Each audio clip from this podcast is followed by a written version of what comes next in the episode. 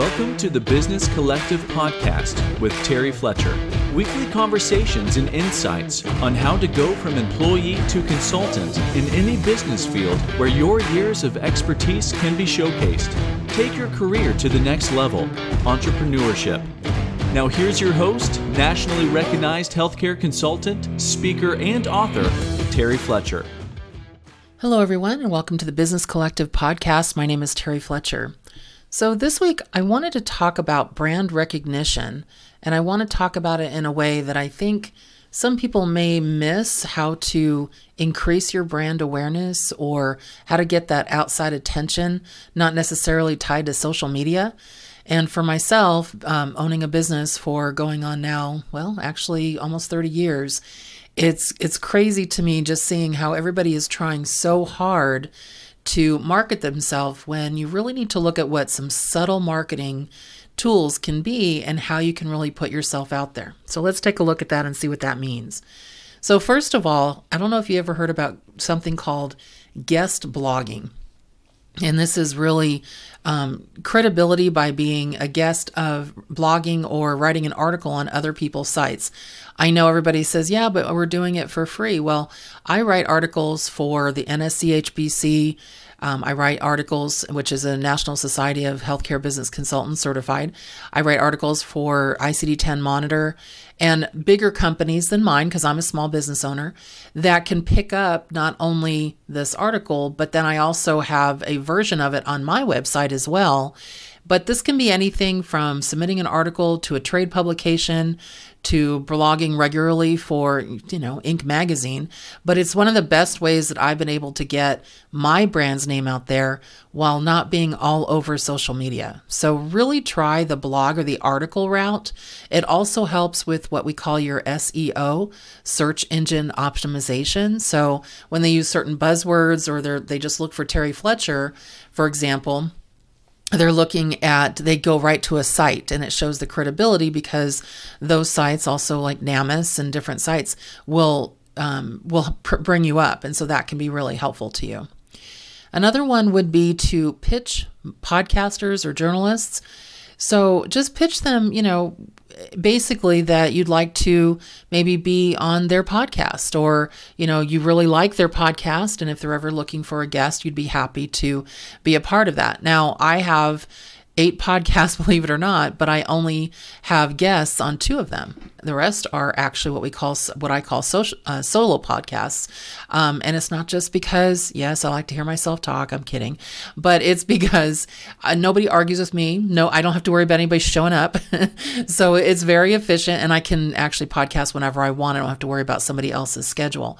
But when you actually find a podcast that uses guests, this is a great way, or let's say that they use a round table of multiple guests. This is a great way to get yourself out there and also getting your brand out there. So you get a different audience, and it's just an extension of what, your circle of clients or potential clients could be, but that's really helpful to be out there.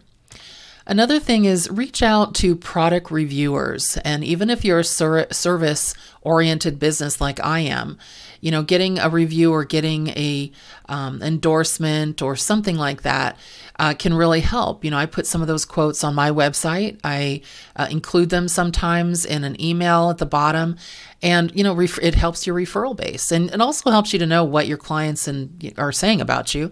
So when you deal with some of those reviews, it's just really helpful if you can search the term for your industry category, maybe blog on Google or Twitter, copy their website, and check their traffic, maybe on Alexa.com, see if they're substantial enough, and then find out if they want to do maybe a product review if you're selling something, or a service review if you are a service provider. Also, when you share services with other consultants or share services with somebody else in your industry. And don't be afraid of that.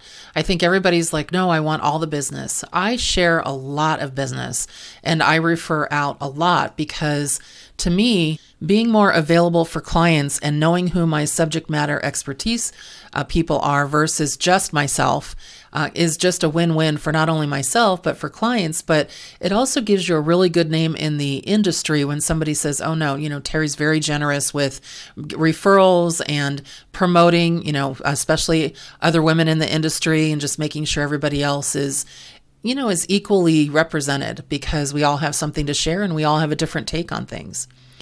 Now this one, and I know this is kind of somebody saying, well, of course, but you'd really be surprised how many people don't realize this. Get yourself out there, okay? If you're going to grow your business, you need to take every single opportunity that's given to you in order to grow that business.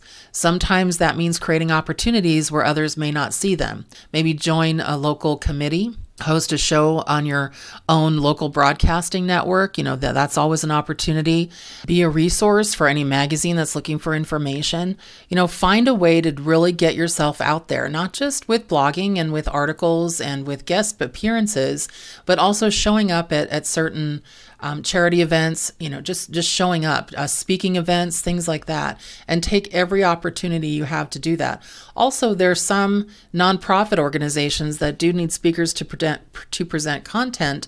I know in my field, there's organizations like AHIMA and AAPC, which are coding bodies, and we present information, and a lot of us for local chapters, because they're not profit, we either do it for free or very nominal fee, and it hits, you know, another 100 people, which, you know, I don't know if you ever remember the one commercial back in the 80s and so on and so on and so on. So it's kind of like a game of telephone to get yourself out there, and it gives you, you know, people a good perception of who you are now that we're so digital and virtual in what we do. Another one would be to pursue non-traditional PR opportunities. So try to to get your brand out there. If you have an actual office, if that's a space that you've now gotten, because I know that so many people are now virtual, as I mentioned, but there's commercial business space now that is available very inexpensively, well, comparatively now that we're in inflation, but inexpensive compared to what it used to be, to have events and do things for the local community, and just really kind of bring visitors into what you're doing. And, you know, giving back is also very important. One thing I actually started, and I actually think I started it a little bit late, but it's really finding the time too, but you have to really have a commitment, is whether you're building a personal or company brand, send out a regular email update to the people in your circle, your clients. You'll be able to measure how many people received and opened your communication if you use certain platforms for that email. And you'll get immediate feedback on how your content engaged your audience. And you'll have a direct line of communication to really showcase what's important to you, what you think they should know, and always include maybe a line of inspiration. I like to look at my Pinterest site for certain quotes of inspiration and always give credit to the author of that quote. And I see people now that take those quotes sometimes and put it on their signature line. People are reading to the end, and retention is a really big deal. So it's really important to embrace some of those emails, things that you do monthly, and that communication with your clients. Another one, and some people don't understand how this really gets back any kind of a profitability with an entrepreneur, but because many entrepreneurs are, in my opinion, uncomfortable with seeking the spotlight, but a larger brand presence is important for driving growth in your brand. And if you focus on delivering exceptional service to your clients, then try some random acts of kindness. So expediting orders that they don't expect, making a product donation to their favorite cause. And that tells a story for you. Not only will you be building your brand, but you'll be doing activities that make you feel good about you. So try to do some of those, and it'll be spotlighted. Somebody will say something. And lastly, and this is a big one, and this is one that kind of boggles my mind every once in a while. When it comes to the acronym SME, Subject Matter Expert. So social media is only one aspect of building a successful brand. And there are many opportunities for driving traffic and garnering customers through content-driven sites. So really try to be an expert, not just in your field, but in specific areas of what you do. You need to develop a unique voice and start reaching out to content providers to publish, again, your articles and generate some real quality leads and brand awareness.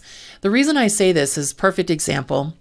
Again, I'm a service industry person as far as a consultant, and everyone knows that my number one specialty in my expertise is cardiology, okay? It's just because that's what I've really focused on. But then because of some of the things I write and some of the things that I focus on the side, I also have expertise in gastroenterology, the medical specialty in telemedicine. I'm kind of considered the guru on that. And also E&M auditing, which is office visits and hospital visits and, training and things like that. Well, a lot of people are like, oh, wait, you know about that? I'm like, yeah. And so the one thing that I find kind of tough is having somebody who says they do everything. Nobody does everything well. You can do a few things very well. You can do one thing expertly, but you cannot be the catch-all for everything. You can't. Think of it as a baseball player, utility player. Well, today you're going to play second base, and they do a pretty good job. Or today you're going to play shortstop. We might even throw you into pitch if our game gets out of hand where we're losing. See what I've said there? So they're good enough to be somebody that knows a little about a lot of things, but you want to be somebody that knows a lot about a few things. And if you can become a subject matter expert, that's going to be huge for building your brand, for making sure that as an entrepreneur, there's no question of who you are and what your identity is as that person, that go-to person. Okay, so if you keep those things in mind, you will have just an excellent starting point of building your brand, making sure that you aren't always relying on social media, but just understanding how to bring attention to your brand. And hopefully that helped you, and we'll see more of you with trying to take these tools and use them to be successful entrepreneur and hopefully a successful business owner. So everyone, make it a great day and a great rest of your week. And thank you for listening to the Business Collective Podcast. Thank you for listening to the Business Collective Podcast. Drop us a rating and review on Apple Podcasts, Stitcher, Spotify, or wherever you listen to podcasts. Check out our website and blog at www.business-collective.com.